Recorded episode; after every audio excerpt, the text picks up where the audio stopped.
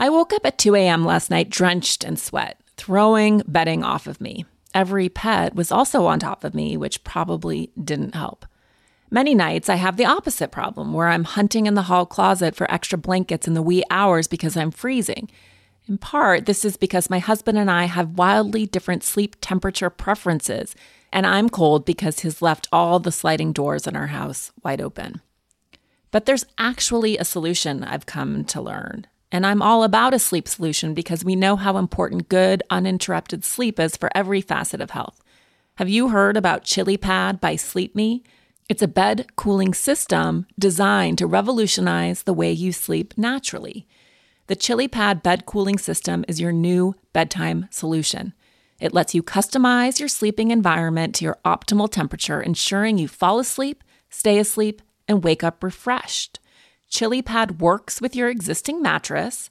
It's a water based mattress topper that continuously controls your bed temperature from 55 to 115 degrees. You can also choose a different setting than your partner so you each get what you need. What I want? A cool mattress with piles of blankets on top. ChiliPad believes sleeping at the optimal temperature helps people naturally reach their highest potential physically and mentally. Visit www.sleep.me slash thread to get your ChiliPad and save up to $315 with code THREAD. This offer is available exclusively for Pulling the Thread listeners and only for a limited time. Order it today with free shipping and try it out for 30 days. You can return it for free if you don't like it with their sleep trial. Visit www.sleep.me slash thread because you're not just investing in better sleep, you're creating a better life. Robert Half research indicates 9 out of 10 hiring managers are having difficulty hiring. If you have open roles, chances are you're feeling this too. That's why you need Robert Half. Our specialized recruiting professionals engage with our proprietary AI to connect businesses of all sizes with highly skilled talent in finance and accounting, technology, marketing and creative, legal, and administrative and customer support. At Robert Half, we know talent. Visit roberthalf.com today.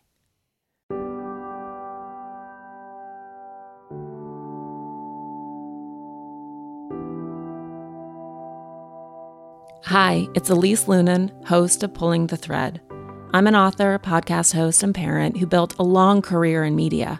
I grew up in a state of perpetual curiosity, investigating the world and asking a lot of questions.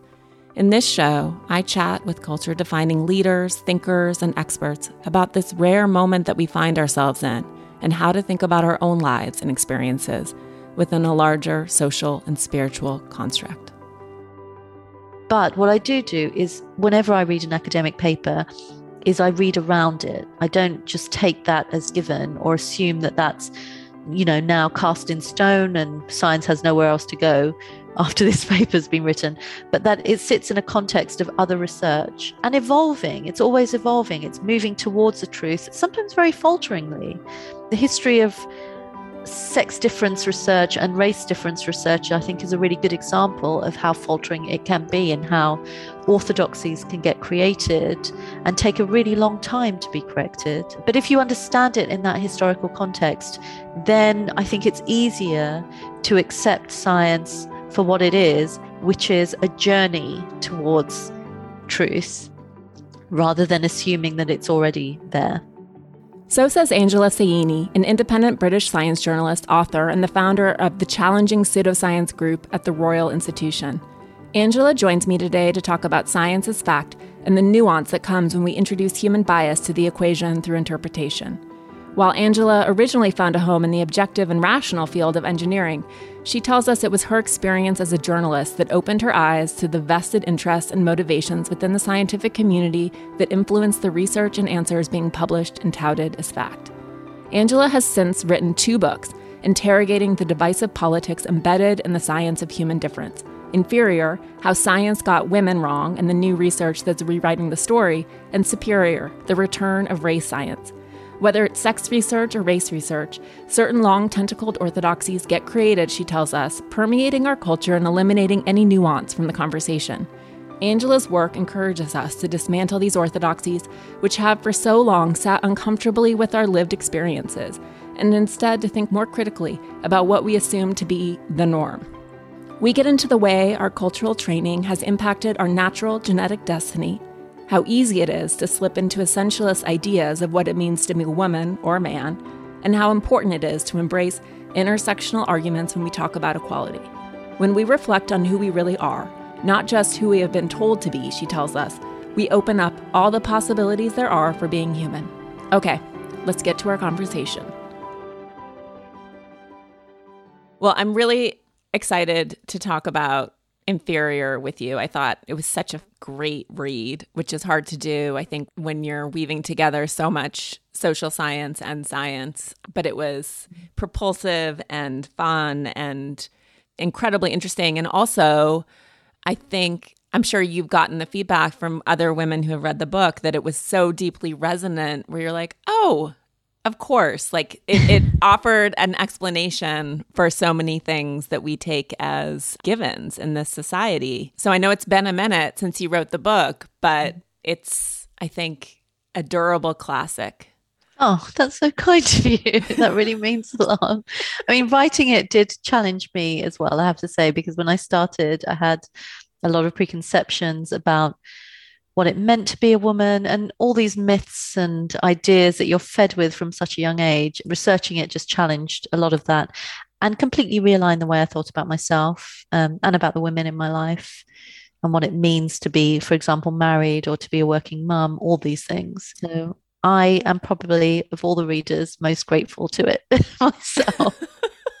I also think, and it's it's interesting to have this conversation at this time when science is being so challenged. It's being so defended and so challenged simultaneously. And we're seeing this sort of bifurcation in society.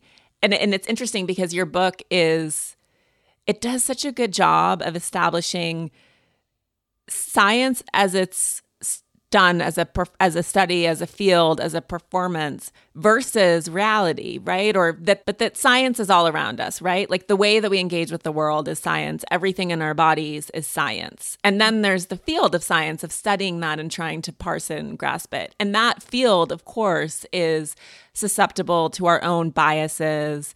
And we like to hold up science as inviolable fact and it is what it is. But the reality is that we are humans interpreting it and that it, things get a little murky and messy. And it's interesting to have that conversation at a time when people are so defensive of science for good reason. We really struggle with the nuance. So can we can you talk about that a little bit like how to criticize something or field while also having deep reverence for it, which you clearly do? It, it is tricky because I'm not religious myself. I'm not particularly spiritual either. And I turn, I have from a very young age turned to science as a kind of objective, rational, logical place to tell me about how the world works and the universe and everything. And it was only actually much later, even after I finished university. So I studied engineering. And the kind of science education I got was about facts. And that was part of the reason I wanted to do it, was because I thought this isn't subjective, this is just fact. And I'm learning facts and they can't be disputed. It's only very much later that, as a journalist, that I saw how many vested interests there are in the scientific community and academia and what motivates people to research what they do and the answers that they come up with. And that is particularly true when it comes to science of human difference. So I mm-hmm. came to Inferior after a career kind of writing about engineering and physical sciences topics in which the, these issues don't always come up, although they do sometimes. But when I started writing about the science of human difference, it looked like such a battlefield. There were people who vehemently disagreed with each other. And I had to ask myself, how can this be the case if there's no such thing as bias in science? If people are perfectly objective all the time, then how can you, on the same facts, completely disagree with each other about what they mean and, and sometimes even what the facts facts are, you know, what you're right. actually looking at and observing. And that's because in, politics was embedded there right from the beginning. From the birth of modern Western Enlightenment science, there were certain assumptions, political assumptions about the world, including this idea that women were the intellectual inferiors of men. You can see that if you read Rousseau or if you read many Enlightenment philosophers, you can that's they're very clear on that. And also this idea of a racial hierarchy, that there are certain groups of people who are fundamentally in temperament and intelligence and behavior different from others and this explains why the world looks the way it does. So there were these there were these attempts to kind of naturalize inequality inferiority and superiority. And given that that was the basis upon which the science of human difference started we shouldn't be surprised that for hundreds of years even into the present we still labor under those misconceptions those political ideas, and that politics today still affects how scientists think. So, what I'm trying to do in my work is say, how can we have a better science of human difference? And the only real way to do that is to interrogate the politics inside yeah. it.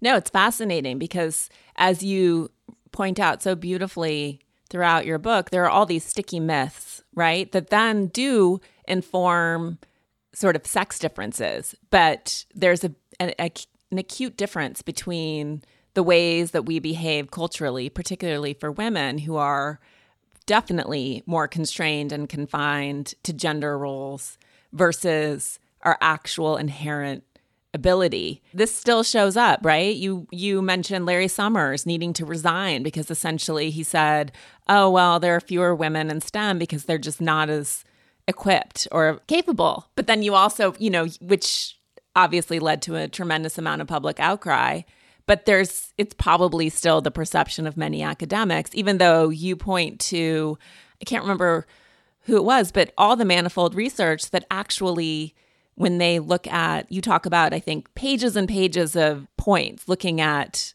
sex or gender differences sex mm-hmm. differences or gender differences sex differences sex differences that were within sort of one one percentage point of difference or um, less yeah or, or even much much less yeah, yeah. St- statistically insignificant. Most psychological sex differences studies study after study has shown that there's hardly any differences there. That's not to say that if you have very large groups of people you can't find whatever you want to find you can. And that's part of the problem with the science of human difference is that if you take any group and you look for a difference eventually you will find one just because individually we're so different from each other. And so you can get these kind of statistical things that emerge. And also, I mean, this is a an area of research that's been growing over the years that the way that we're socialized and cultured affects our biology. It can affect the height, the relative height of men and women. If women don't eat as much as men, then the relative heights will be your relative heights will be different. Your sizes will be different. So there's so many different aspects of who we are that we think, you know, as humans, we're as or as scientists, people are always trying to pin down what are we deep down. You know, if you strip away all the culture and all the society, what is there underneath that we really truly are? And the reason we struggle so much with that question is because I believe we are cultural creatures when you get right down to the bottom. We can't exist outside a cultural framework. That's what makes us human. And that is also what leads to the huge variety that we see. And that's what complicates these attempts to pin down who we are deep down, because everything that we are is a product of the way that we live and the, the societies that we've created around us. I'm exceedingly careful about what I buy. Not only because I live in a 1500 square foot house with children who sure have an awful lot of stuff, but also because I try to be conscious about everything I use. And sure, I want to use everything I buy. In addition, thanks to a decade in the wellness industry, I am very keyed into product claims and product content. This is why I like Ritual's Essential for Women 18 Plus multivitamin, which is clinically backed with high quality, traceable key ingredients in clean, bioavailable forms.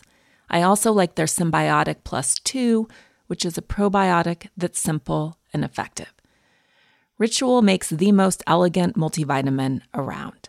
Rituals Essential for Women 18 Plus has everything you need, specifically nine key nutrients in two capsules per day.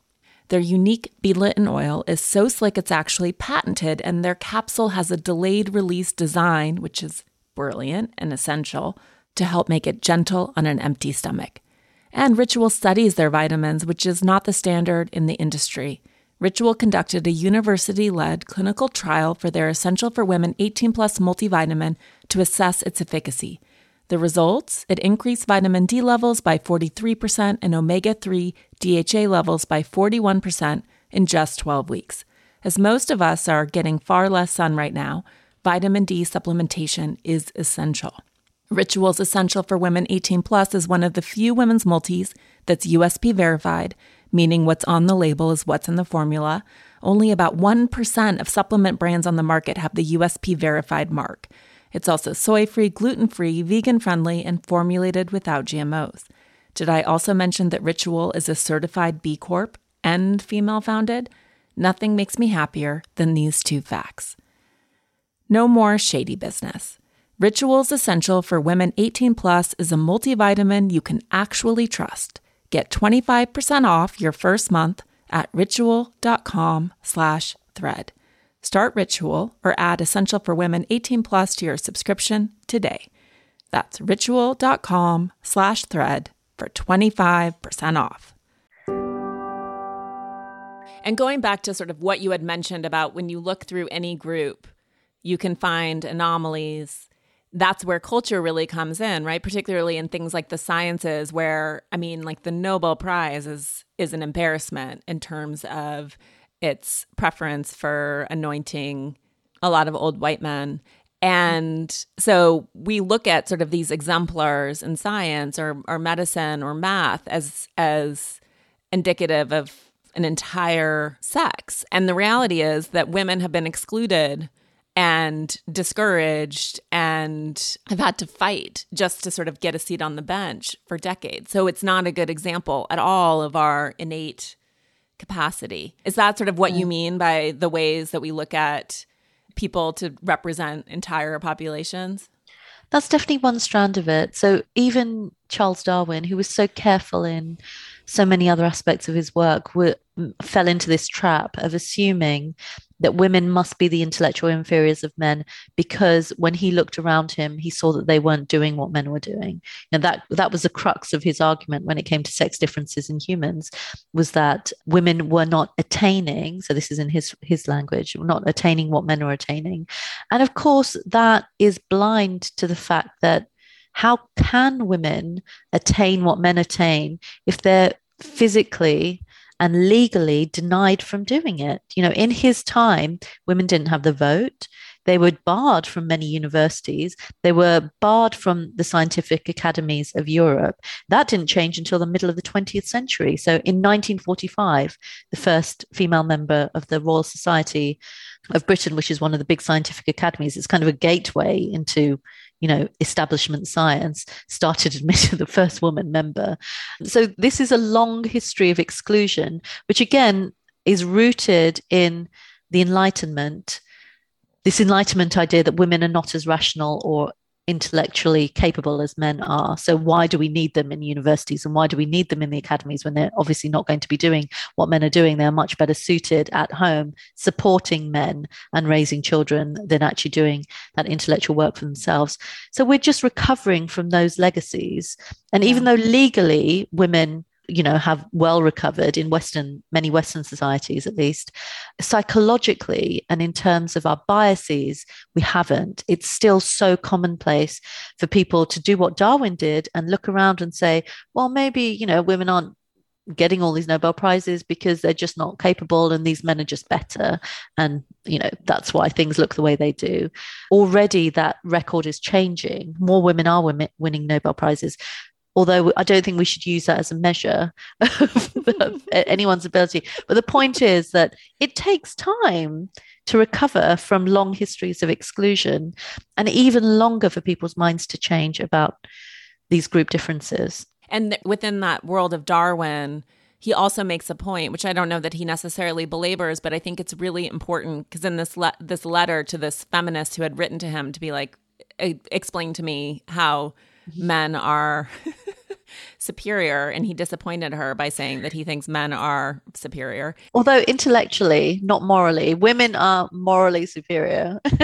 right. Yes. Which is its own horrible handcuffs for us culturally. Yeah. This idea that our role is to be intellectually inferior but morally superior, to be mm. to hold the goodness and sort of the the be the lighthouse for for moral and respectable behavior is in itself a terrible cage, particularly when we think about this in the context of attaining and needing to distinguish ourselves and compete and that th- not that the two are necessarily at odds but mm. this idea of sort of being a be- behaving and being a respectable person of decency i think is at odds at times with the behavior that we expect from people who win and people who lead and people who take no prisoners and all of these sticky ideas about attaining that we have in this culture. Mm-hmm. And you talk about it too. I think it's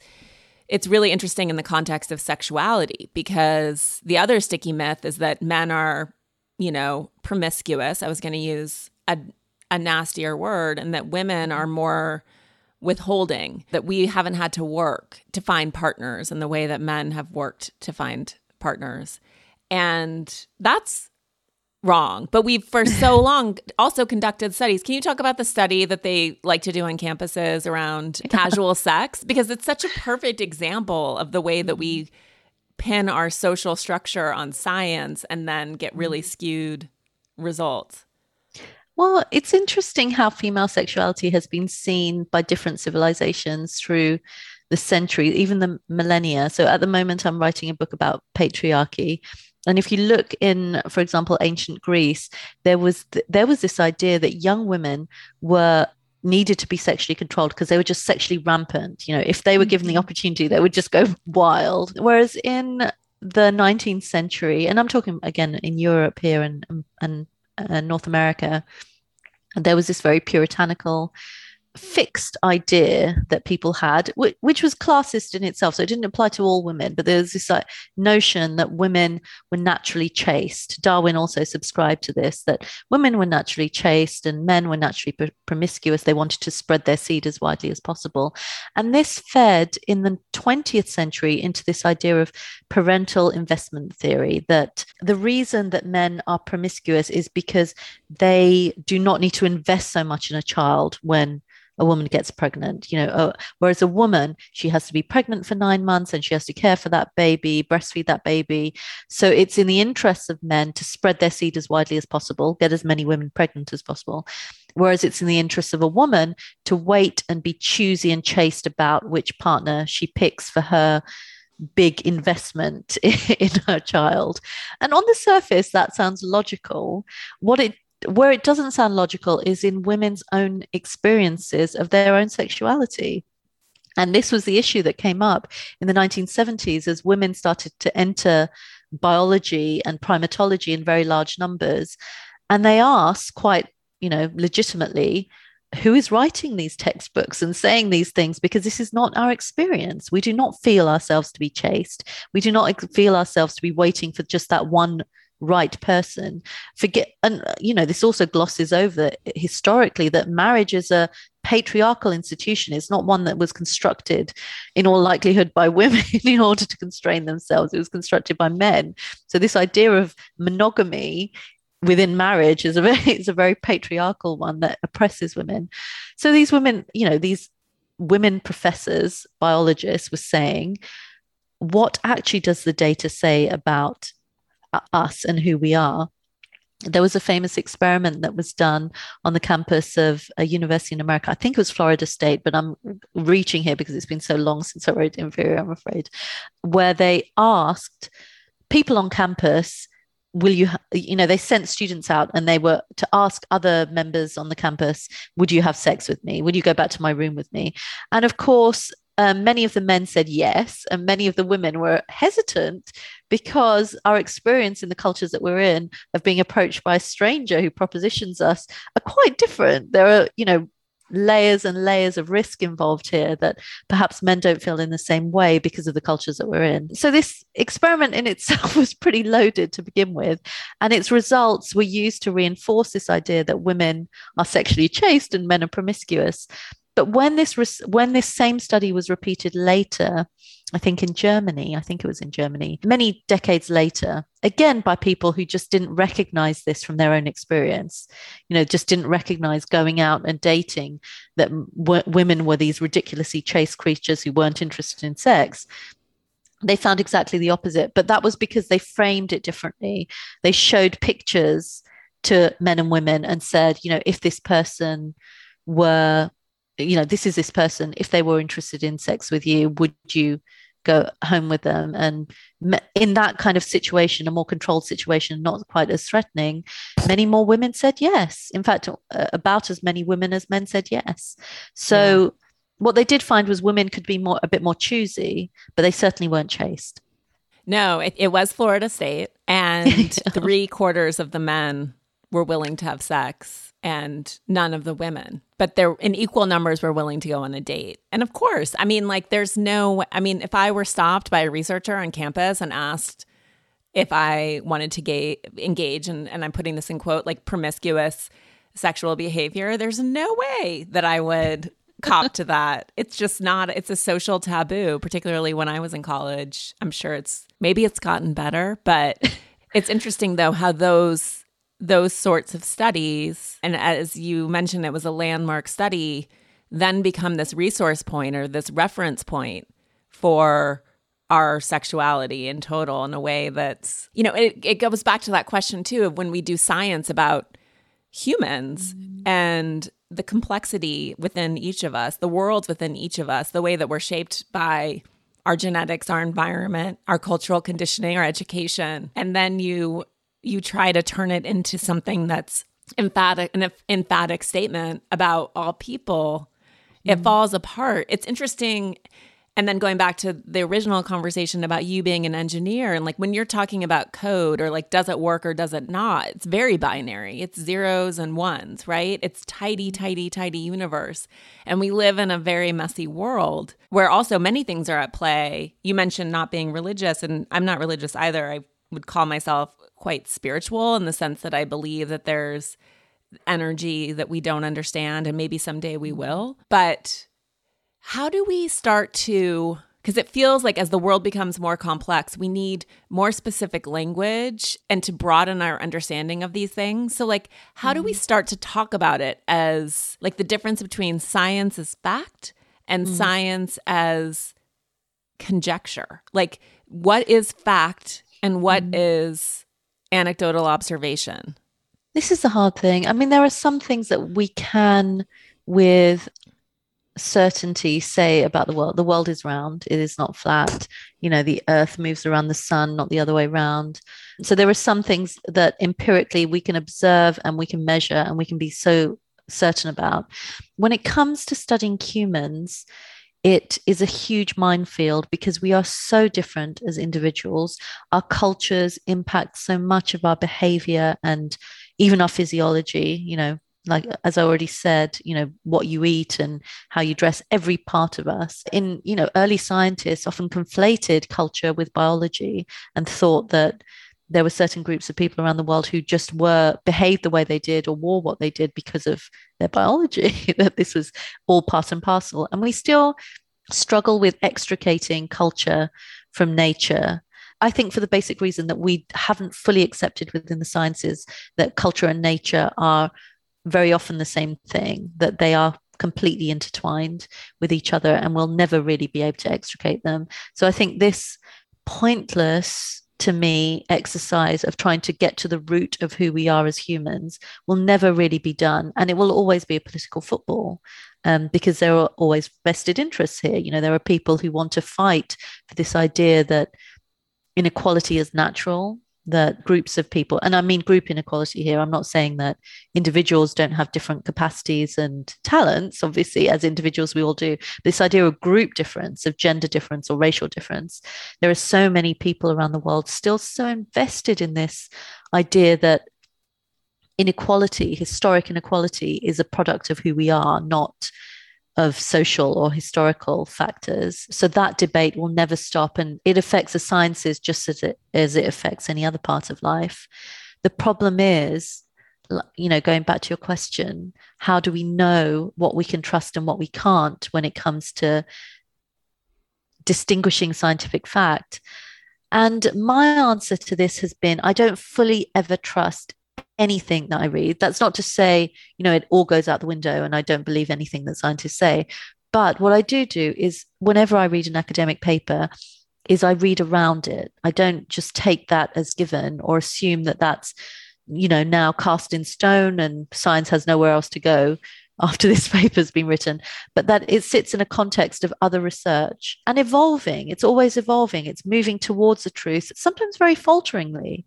The history of sex difference research and race difference research, I think, is a really good example of how faltering it can be and how orthodoxies can get created and take a really long time to be corrected. But if you understand it in that historical context, then I think it's easier to accept science for what it is, which is a journey towards truth, rather than assuming that it's already there. Vet bills can be expensive, but Spot Pet Insurance can give you up to 90% cash back on vet bills, so you can worry less about high vet bills. Yep, up to 90% cash back on vet bills for unexpected accidents, illness, and even routine care. And with Spot Pet Insurance plans, you can go to any vet you want in the US or Canada. There's no network you need to stick to, so visit your favorite vet and you can save money on expensive vet bills. That's Spot Pet Insurance. It's no wonder Spot is America's favorite pet insurance. Visit spotpet.com for a free quote today. For all terms, visit spotpetins.com slash sample dash policy. Spot pet insurance plans are underwritten by either Independence American Insurance Company or United States Fire Insurance Company and produce Spot Pet Insurance Services LLC. This is an independent ad from Spot Pet Insurance Services LLC. And the orthodoxy, it's it has such long tentacles. And I am with you in the sense that I think our best approach now is to sort of break those tentacles and mm-hmm. ask people to sort of think a little bit more critically about what they believe, which is in of itself really hard. But then you have other I don't even know if you'd call it an orthodoxy and you mentioned this, something that I've spent a lot of time thinking about, but within medicine and science that really does affect our daily lives as women, we're too complex to be studied. Everyone sort of works around us. We're not the mythical, what is it, 155 pound man. Women are more complex hormonally in every conceivable way. As you write, nobody wants to do experiments on someone who could possibly be pregnant. And so we're left out of the research. And do you see that changing or evolving now that more people are aware of it. it. wasn't something that I was aware of until the last probably five years of my life. I just assumed I could take medical science as truth or a complete version of the truth. And then when I guess when you start to parse it, and most of us don't have aren't aren't scientifically literate, I put myself in that camp. You, then you start to get into the minutia of like, oh, it kind of only shows some results and a certain number of people, etc. And and I, I guess this leads me to the next phase, which is about the rush to publish, right? Like the pressure that scientists are under to mm-hmm. publish and what that then does, the downstream effect of that, the need to make something out of years of research, even when there might not be much to show.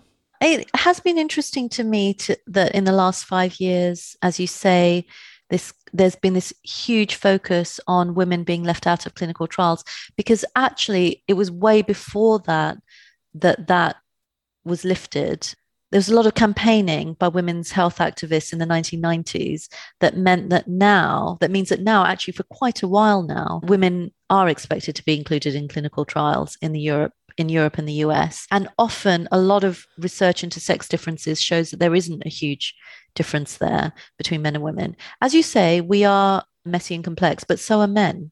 You know, this mythical 155 pound man or whatever you mentioned there is as mythical among men as it is among mm-hmm. anything else. You know, men are just as varied as we are.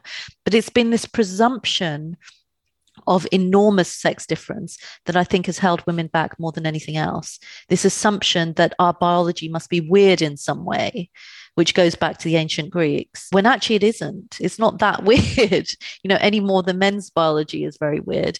Yes, we do have fluctuating hormones depending on our eh, our age, you know, and these very much throughout your life cycle. So it's not the case that, you know, just because you can't do studies on a woman who might be pregnant, you could still do studies on a woman who is postmenopausal, you know, or who can't get pregnant. You know, there are there are many ways around that because not all women are able to or are in a position where they want to get pregnant. So I think it's that that is the bigger issue here. And what we sometimes forget is I sometimes read, and this is always a red flag for me as a journalist, sometimes read people saying that drugs tested on men won't work on women.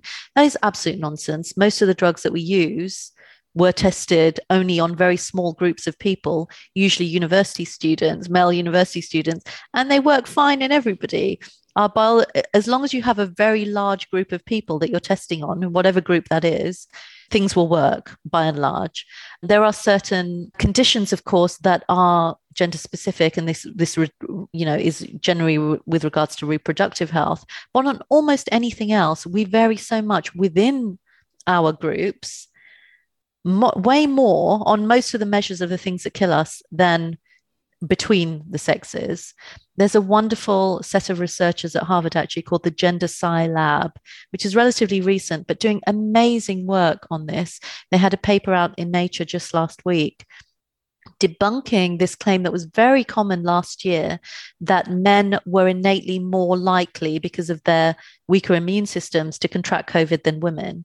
And what this paper showed was actually there isn't really the evidence for that. We just don't have mm. the evidence for that based on the studies that we have. That isn't to say the evidence might not come along, it could, but we can't make that assumption based on the evidence that we have. So we have to be very careful before we fall into this kind of essentialist trap that women are are, as the ancient Greeks presumed, these kind of weird, mythical, complex creatures that cannot be captured by modern medicine. And men are somehow this homogenous mass of very clearly, you know, measurable human beings that are very well captured by modern medicine because neither of those things are true of of course. And it's that nuance that i worry sometimes is missing from this debate. The issue is not just that historically certain enormous groups of people including older people have not been included in clinical trials. I mean that was the big issue during covid.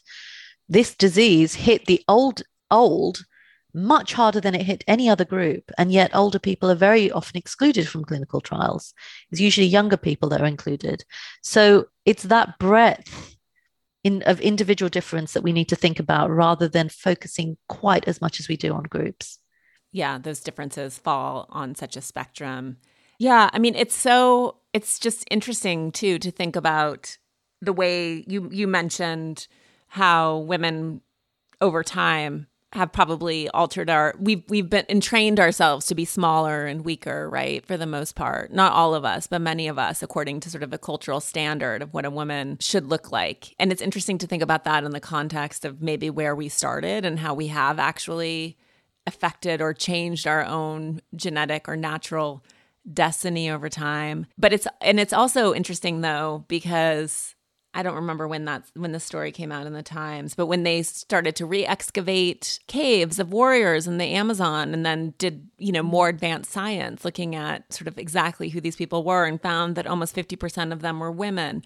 Or Dean Snow going back to look at paid at cave paintings which were presumed to be done entirely by men and realizing that the hands were women's hands and the ways in which our I think even you you talk about sort of when they've gone to look at tribes that sort of are maybe as close as we can get to sort of our ancestors as possible that the calorie foraging is pretty equally split right among men and mm-hmm. women both both all, all people were involved in this act of mm. staying alive. How do you think that shows up? Yeah, well, I was just going to say, I think we have to be very careful. And this is something I've been researching for the last three years, writing this book on the origins of patriarchy is we have to be very careful before we assume that the gender norms of our particular society are the same in any other in the present, but also historically. Gender norms change so much. So, whatever is normal for, you know, I'm sitting in New York right now, whatever is normal for New York, I can promise you is not even normal for another state in the US. You know, gender norms will be different even within the US. It will definitely not be normal for some other community elsewhere on the planet. And that has always been true right throughout history. So as you say, you know, this idea, this ideal, this female ideal of skinniness and tall skinniness that is prevalent in Western culture at the moment, number one, has not always been prevalent in Western culture, but is definitely not prevalent in other cultures. In India, where my family are from, when I was growing up, in the in the 80s and 90s every time i went to india my aunts would get so upset at how skinny I was, you know, and this is part of my physiology. I can't do anything about it. I was just really thin. And they would be disgusted by it. You know, why are you so thin? It just doesn't, you know, it's not seen as a beauty ideal, or at least at that time, it was not seen as a beauty ideal in India. Everyone wanted you to be curvy, tall and curvy. That was, you know, the kind of cultural beauty ideal for women at that particular time. And that when you go back in history, even the idea of gender, even this idea that men and women to be a man or a woman meant the same as it does now, I think is fraught. We mm-hmm. can't be absolutely sure that it did. It, especially when we go back to, for example, the Neolithics, and now we're talking 8,000 to 10,000 or more years ago, we just can't be sure that people thought about or that gender was even salient to them in the way that it is now.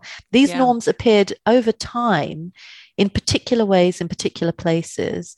And our obsession now, for example, in and our surprise in finding that there were women warriors or women pharaohs or kings or hunter gatherers or fighters or, or all of these things, all of these things that in our own society, in our own time, are so heavily gendered, are surprised in finding that, you know, 5,000 years ago or 10,000 years ago, they weren't, actually shouldn't come as a shock to us at all.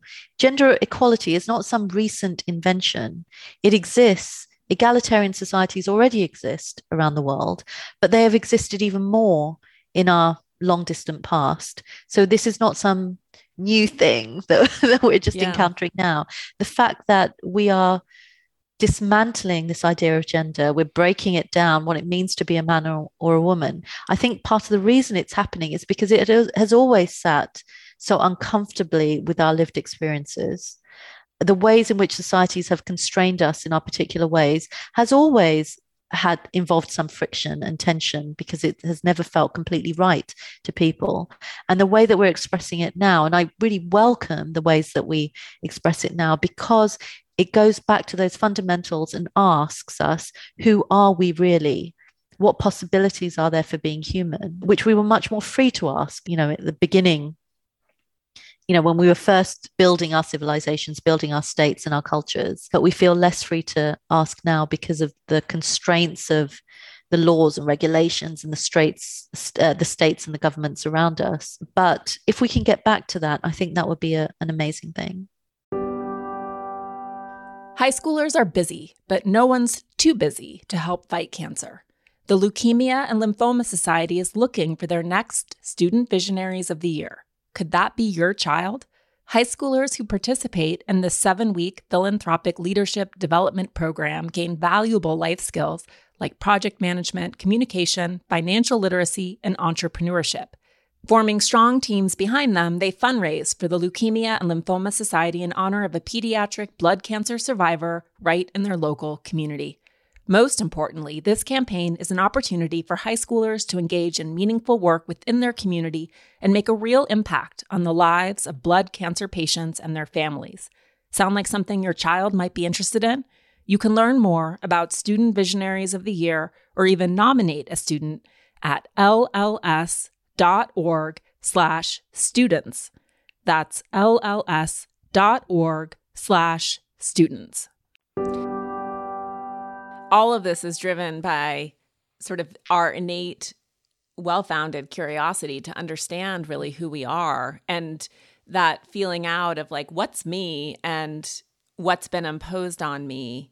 And it's finding sort of that inner like resonance. But those moments of trying to reconcile how we perceive ourselves to be with the way that we're perceived by culture and then how those things crash into each other. When is your book? Was, Sorry, go ahead. I was just going to say, I was interviewing this lovely archaeologist recently. She's quite young, she works in Europe, and she was saying there has never been just one way to be a woman. And what worries me a little bit about where the discourse or the narrative around feminism can sometimes end up. And I am a feminist. It's a very broad church, obviously. we have so many ways of being feminist. But what sometimes worries me is we can slip into these essentialist ideas of what it means to be a woman. There's just one way to be a woman, which can be just as limiting as those patriarchal notions of what it is to be a woman. I think the more we can expand it, the better. Because one, it becomes more inclusive. And two, it it understands us then in our variety and our complexity. It doesn't seek to airbrush it away. It's interesting. I'm writing a book about the, the patriarchy too. It'll be very different than yours. It's less about the pa- patriarchy and more about how it shows up in, in our inner lives. And I agree, you know, that there it's those inner constraints at this point that so much of what we experience in the world is in some ways internalize patriarchy against ourselves and against each other in a way that we're not mm. really conscious because we're still bound by these ideas of how we're supposed to be and what mm. it means to behave and what's appropriate for women and what's not and also as a feminist but recognizing one that it's that's that that word is so fraught right and i'm a white woman and so it's particularly fraught for white women, but really trying to parse and understand where that leaves us, mm-hmm. how to mm-hmm. move forward. What are the hurdles and barriers that remain? How many of them are truly societal versus within ourselves? It's hard. It's really hard to unwind. And then, as you say, like culture, the culture in some ways is everything. It's as much as our biology. So figuring out matters sort of, to us. Yeah. yeah. I mean, this is part of the arguments around white feminism is that we, and this applies to every single one of us, you know, we are all, we're not just cultured as women, we're not just kind of inducted into womanhood, we're also inducted into the into race, we're inducted into class. So all these different things that we're invested in that becomes part of who we are they don't sit separately from each other, they're completely intertwined with each other. And very often, for example, if you look at patriarchy, patriarchy is mediated not just by men, it's also mediated by other forms of power in a society. This is why you get women at, you do get women at every level of a society. The numbers you get, I mean, when we talk about you know gender equality what we're not talking about is you know the woman housekeeper having the same pay as the woman boss what we're talking about mm-hmm. is the woman boss having the same pay as the male boss, the woman housekeeper having the same pay as the male housekeeper. Is that the society that we want to build? I think it's important when we talk about equality to, to be so clear about the terms on which we're talking about it. If we're just talking about equality for women, you know, which means gender parity at every class level or every race level, I'm not sure that means very much. You know, is that is that true emancipation? I'm not sure that it is.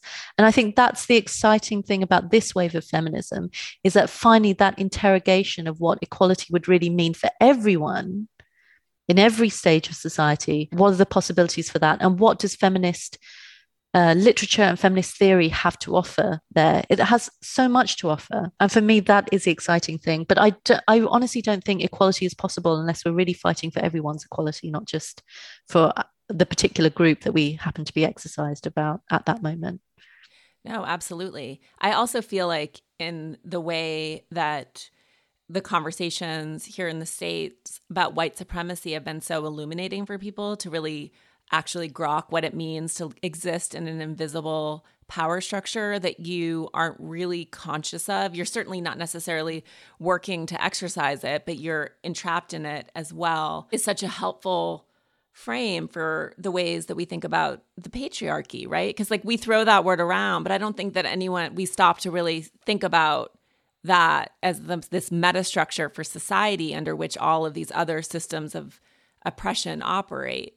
But I think we're we're also, and maybe I'm just slow on the uptick and and beginning to sort of consider and contemplate all of these things, but that we're starting to understand that these structures that we didn't necessarily build or haven't intentionally upheld or worked to sustain do in turn I don't want to use the word sustain us, but they do drive us and that we're all men, women, we're all in some ways victimized by these same oppressive structures of which we bear little consciousness or awareness. And we can't really fix or rebuild until mm.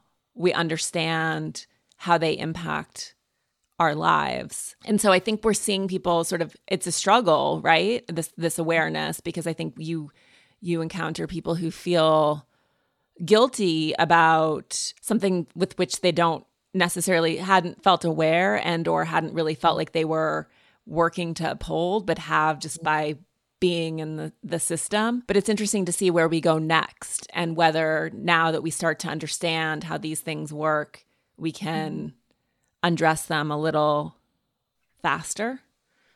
Yeah, it it's really tricky. I mean, for me, when my last two books, one was on gender, one was on race. And when the race book came out, I remember I was giving a talk in London and there was a woman who came to attend who was a huge fan of inferior but she said that a white woman she was but she said she was very hesitant about picking up superior because she didn't think it would be as relevant to her. And this was you know after so many women had already told me we need more men to read inferior. Why are they not reading inferior? And yet here was someone telling me that she didn't think a book on race would be relevant to her because she she was white. And i i think this is a perfectly natural thing to do. We don't notice the disadvantage that we're not victims of. Um, we don't see the role that we play in it or the part that we play in it. We think that that is somebody else's problem. But if we are to hold men to account for their part in women's oppression, then I think we also have to completely at the same time hold up our hands in the role that we play in class oppression or race racial oppression or any other kind of oppression we have to if we don't do that, then, like as I said before, what are we really asking for here? Yeah. We're asking for another form of privilege. We're asking to just be recognized and elevated over some other, some other group, you know. And I think that's th- these are conversations that are being had now. Um, internationally among among feminist thinkers and i think it's good and high time that they were not that they haven't been had before you know the Soviet Union arguably was that attempt. You know, it was an attempt to introduce this idea of this leveling attempt, not in a great way, not in a good way, but in a this kind of leveling attempt on the world in a truly intersectional way to say, you know, not just with regards to patriarchy, but with regards to class and everything. We know that that didn't work, but we have to ask ourselves now in the 21st century then what will work? How can we actually achieve this? True equal egalitarian vision that we have, will it always be in a kind of piecemeal war of attrition type of way? Or is there is there some bigger way of doing it? And I don't think we would do have answers to it. At the moment it feels that we just do it piecemeal. Perhaps we will still get there. It will just take a very long time. So, as mentioned, Angela's written two books Superior, which is about the sort of creation of race, and inferior, which is about this sticky idea that men are intellectually superior to women.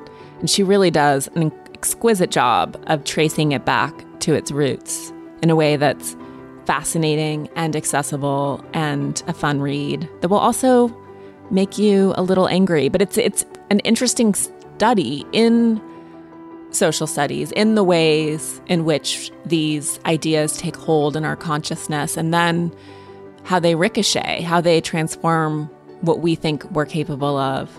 For women, obviously, we've heard a lot about the dearth of women in STEM, but the reality is that women have been earning more degrees and outperforming men in these fields. They're just not the ones who are getting the attention, the positions, the awards. And things are changing. As always, progress, evolution is slow. But I highly, highly recommend her book if you want a crash course in how so many of these ideas lodged in our minds as facts. Thanks for listening to this week's episode. You can find show notes and full transcripts of the episodes at theelisepodcast.com. Please sign up for my newsletter. I promise I won't spam you. Or follow me on Instagram at Elise Loehnen to get updates on new episodes. I'd also like to give a huge thank you to my sponsors who make this show possible. Please support them the way they support this podcast. This has been a presentation of Cadence 13 Studio. If you enjoyed this episode, please listen, rate, review, and follow Pulling the Thread, available now for free on Apple Podcasts, Spotify, Odyssey, or wherever you get your podcasts, i.e., wherever you're listening right now. I also want to thank you in advance for sharing any episodes with friends who you think might like the show because that is how podcasts grow. I want to give a shout out to Phil Svitek, Lauren Lagrasso, Serena Reagan, Mary Kate McDonough, and the entire Cadence 13 team for producing these episodes, and to Valero Doval for my key art.